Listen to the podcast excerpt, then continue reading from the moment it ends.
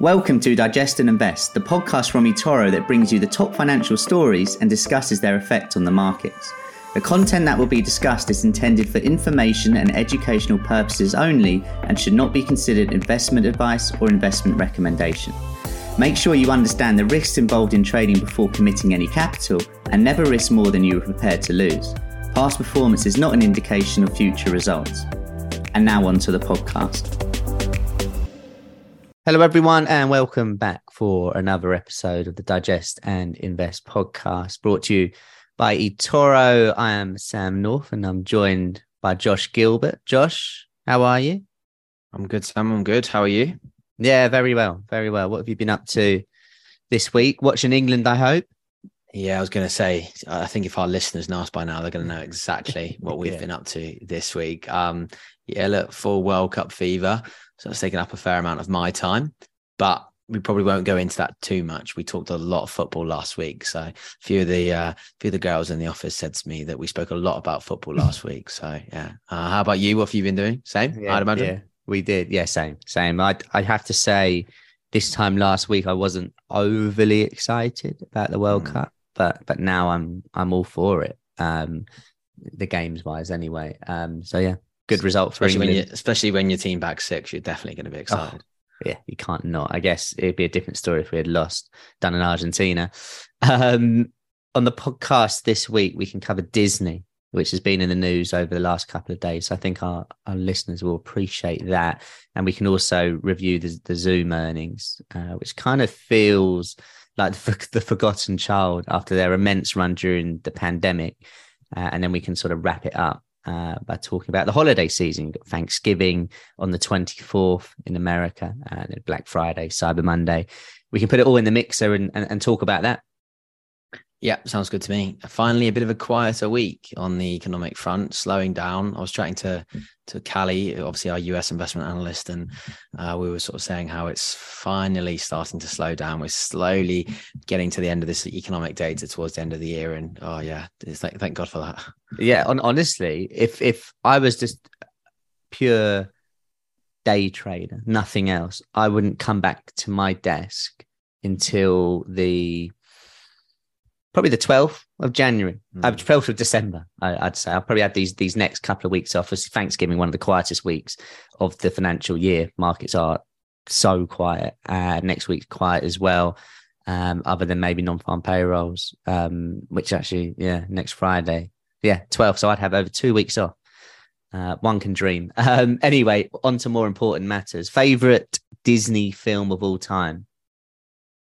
Um, Lion King, I think for me, yeah, yeah just just a complete ca- classic. Uh, there's there's many that you could go to. Finding Nemo, that's a Disney as well. Think. That's also a classic as well. What about you? I'd, I'd, I'd go Lion King as well. I, I think Yeah. it's the perfect storyline. The songs are amazing. Yeah, Elton John obviously helping out there. Although on the subject of Lion King, I actually thought the theatre version of it was was pretty bang average. I have to say, I had Mm. such high expectations because of the film, and was let down. Um, on to less important matters. What is actually going on with Disney? Uh, shares on Monday jumped about six percent higher because they well they have a new CEO. So I imagine that could have been potentially the reason why. Do you, do you see it that way? I mean, it, it looked like investors initially liked um, that headline. Um, but look, as an investor in Disney myself, you know, I'm all ears right now. Josh, take it away. Yeah, yeah. Well, it's a new CEO, but it's not a new CEO, right? Um, and we've got the sort of the tale of two Bobs uh, in this situation, and the return of a Bob uh, has, as you say, gone down very well with investors. Um, a bit of a surprise, I think, initially. So the simple reason um, is that he uh, has come back to, to to take over the helm of Disney again after Bob, another Bob, uh, Chapek took over in 2020.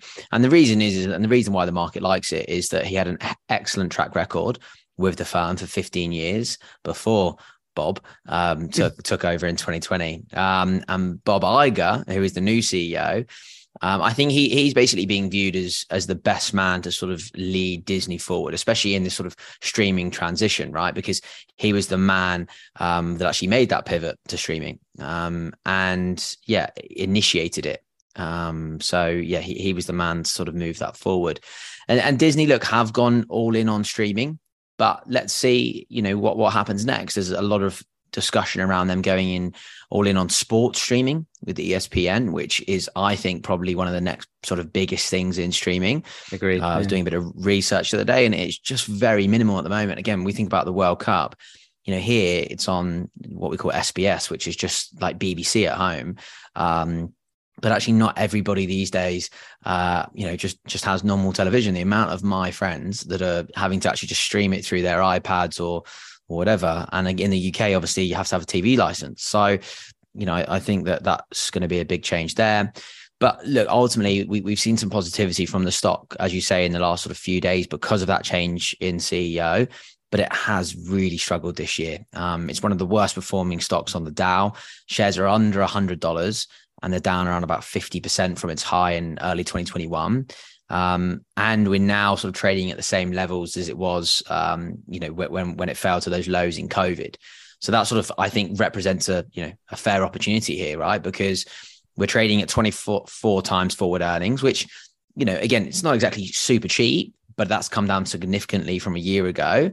Um, but it's a media giant. And how many people would be saying that they would have loved to have bought Disney yeah. or any other stock at a COVID low? I can remember, you know, having conversation with friends here saying, "Why did we not buy Apple?" Right, we're on those COVID lows. Um, but again, that was when fear sort of really, really struck the market. Um, but again, coming back to those subscriber numbers, um, they've obviously increased rapidly uh, onto the platform, and, and but that growth has come at a bit of an expense. Um, we've seen some operational losses in the streaming sector that came through in in its um, fiscal Q4 earnings, which was just uh, obviously a couple of weeks ago, and that's why we saw sort of a, a move lower after the result. But I think that's why there's a bit of positivity from from Bob Bob Iger coming back um, because he's going to try and lead that streaming service the, the way that uh, the investors want him to. But on the other side of that, just to sort of really wrap this up, its traditional park business saw profits double year over year in, in the last quarter. So consumers are continuing to spend despite inflation pressures. You know, we, we're seeing that with with retail sales across the board. Um, you know, and through the pandemic, you know, again, those park closings, film delays, etc., really, really um, you know, put the company under a lot of pressure.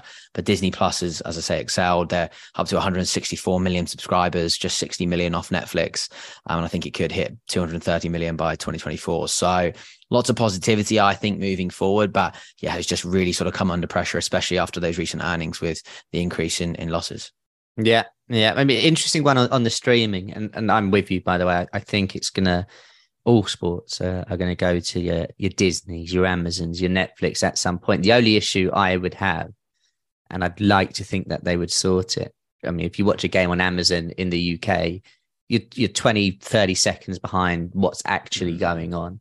So on um, for the England game, I was watching it um, with a few few mates just just at lunch, and we were watching it on iPlayer um, rather than TV. They didn't have it, so you know, uh, you want to check, oh, who got that assist? You you click on, you go on to your flash scores, and then suddenly you see there's been another goal which you haven't actually seen yet, which is the mm. most frustrating thing in the world, not actually watching live. So hopefully they can yeah. sort that out because if they don't, I I don't know, it'd be very very frustrating. But that uh, yeah, that's the way I see it going. One for them, Disney or Bob or Bob, if you're listening, let's let's let's get that sorted.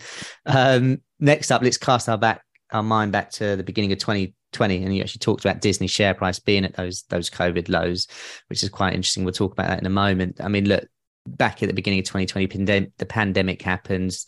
The government instructs people to work from home if they can and stocks like zoom docusign roku netflix peloton paypal etc they all exploded higher. Uh, i mean since then for a lot of those stocks that i just mentioned it hasn't been pretty. Um, and obviously Disney being being one of those as well. I mean, look, this week Zoom reported their earnings, and, and, and guess what? If you bought Zoom at the beginning of February 2020, you would have made a grand total of zero percent.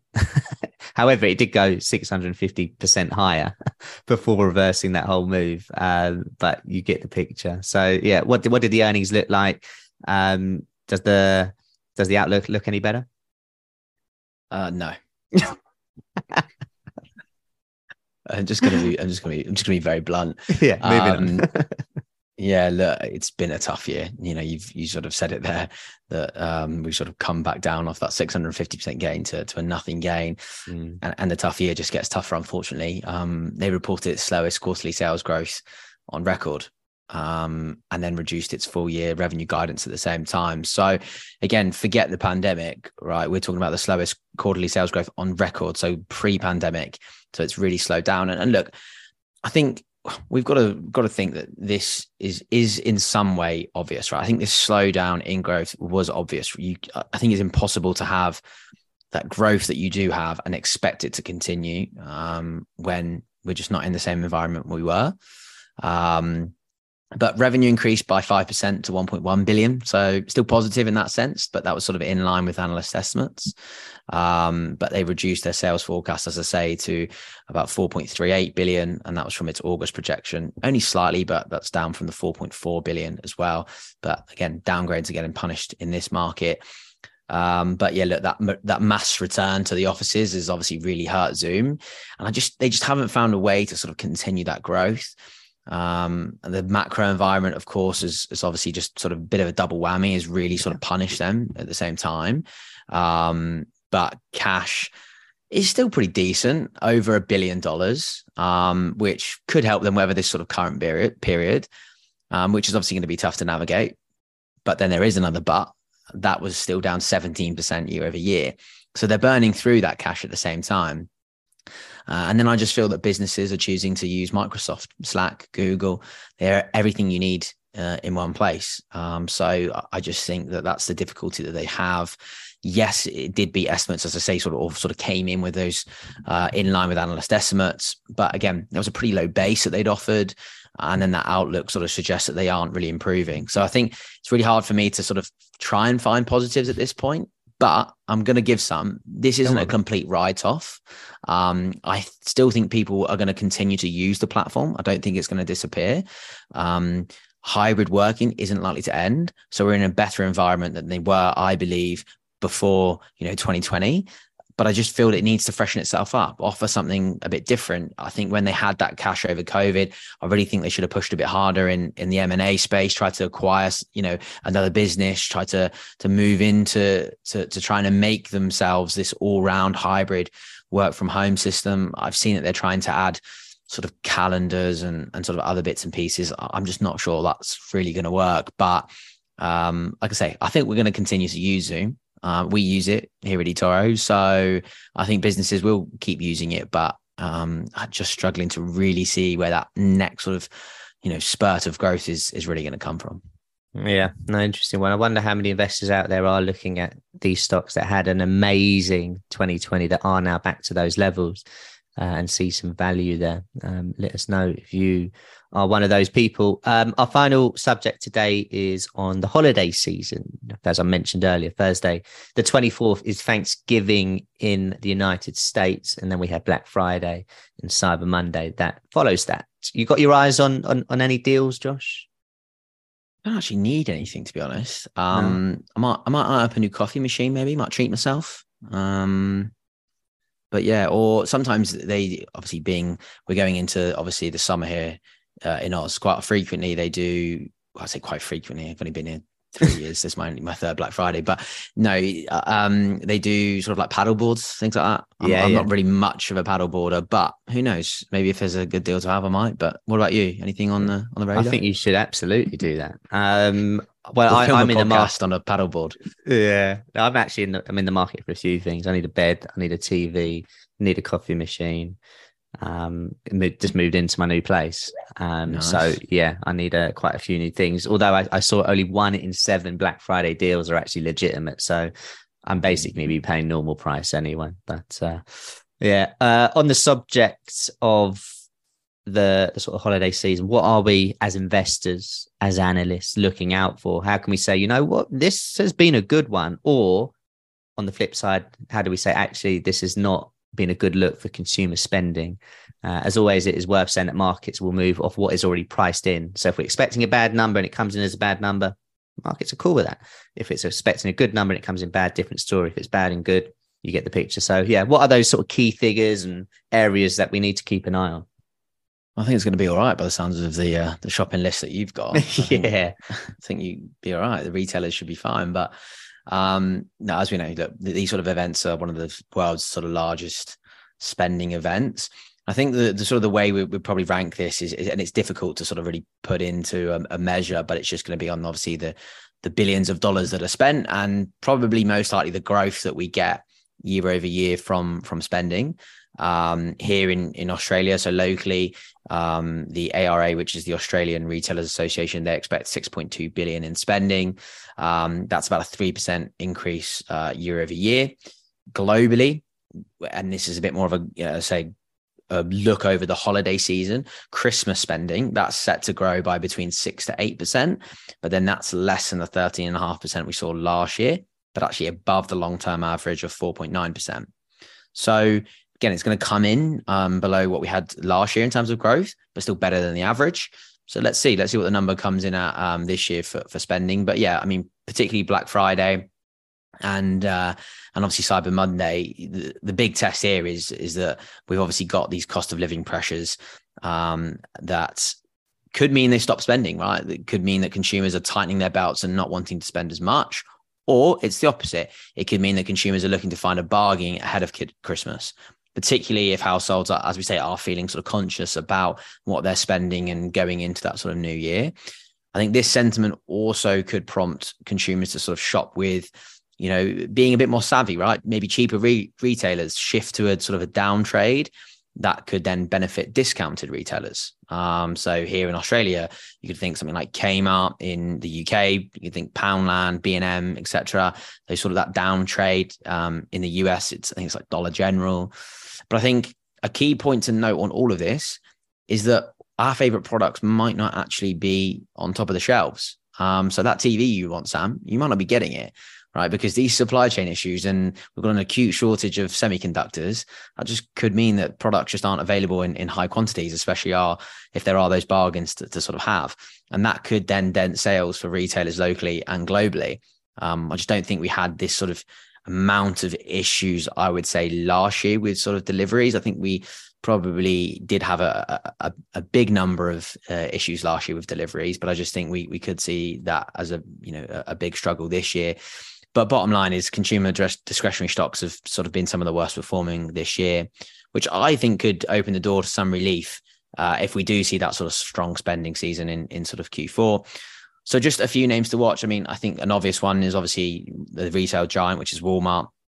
They're obviously helped by sort of low price policy and, and obviously groceries, but they've obviously got huge buying power as well. Um, and again, I think they can help with that sort of down trade that we mentioned earlier. But all of that has sort of pointed to them raising its profits guidance for this year. The stock is actually up, but around about sort of four percent this year as well. Um, and then the obviously the other is is obviously Amazon, and, and this is going to be a test over Thanksgiving, over Black Friday, and over Cyber Monday because um, online spending is actually meant to be up this festive season, um, and that's actually outpacing the broader spending of seven percent that I mentioned earlier. Yeah. Uh, but as we know, the stock has been absolutely hurt by consumer spending concerns this year. Obviously, its own rising costs at the same time, and, and the shares have obviously been uh, been pummeled this year as well. So, look, that, there's two names there that, that I would probably keep an eye out for. Uh, but the broader sort of industry, retailers as a whole, um, are, are ones to watch. But we're going to be measuring it obviously on the uh, the, amount of sales that, that, are actually coming through, the amount of money that us consumers are spending. So we'll have to wait to see um, if consumers are still opening their wallets up or if they're tightening the belt. Yeah, absolutely. We'll, we'll keep everyone updated with that. Um, but uh, look, that that brings us to the end for everyone listening who is in America or is American and celebrates Thanksgiving. Happy Thanksgiving Day for for you. Uh, for those in the UK or anywhere else that like the football enjoy all the World Cup games. We're absolutely spoilt for choice over the next few days. Four games a day in some cases, which is incredible. Uh, and it's the big one actually for those in the USA and England. England USA Friday. It's the big one. Uh, maybe England will actually win something because in when it comes to markets, we don't win anything at the moment. Uh, but Josh, as usual, thank you very much. Thank you, Sam, and uh, thanks everyone for listening. Take care, everyone. See you next week. You've been listening to Digest and Invest from eToro. For more information, visit eToro.com.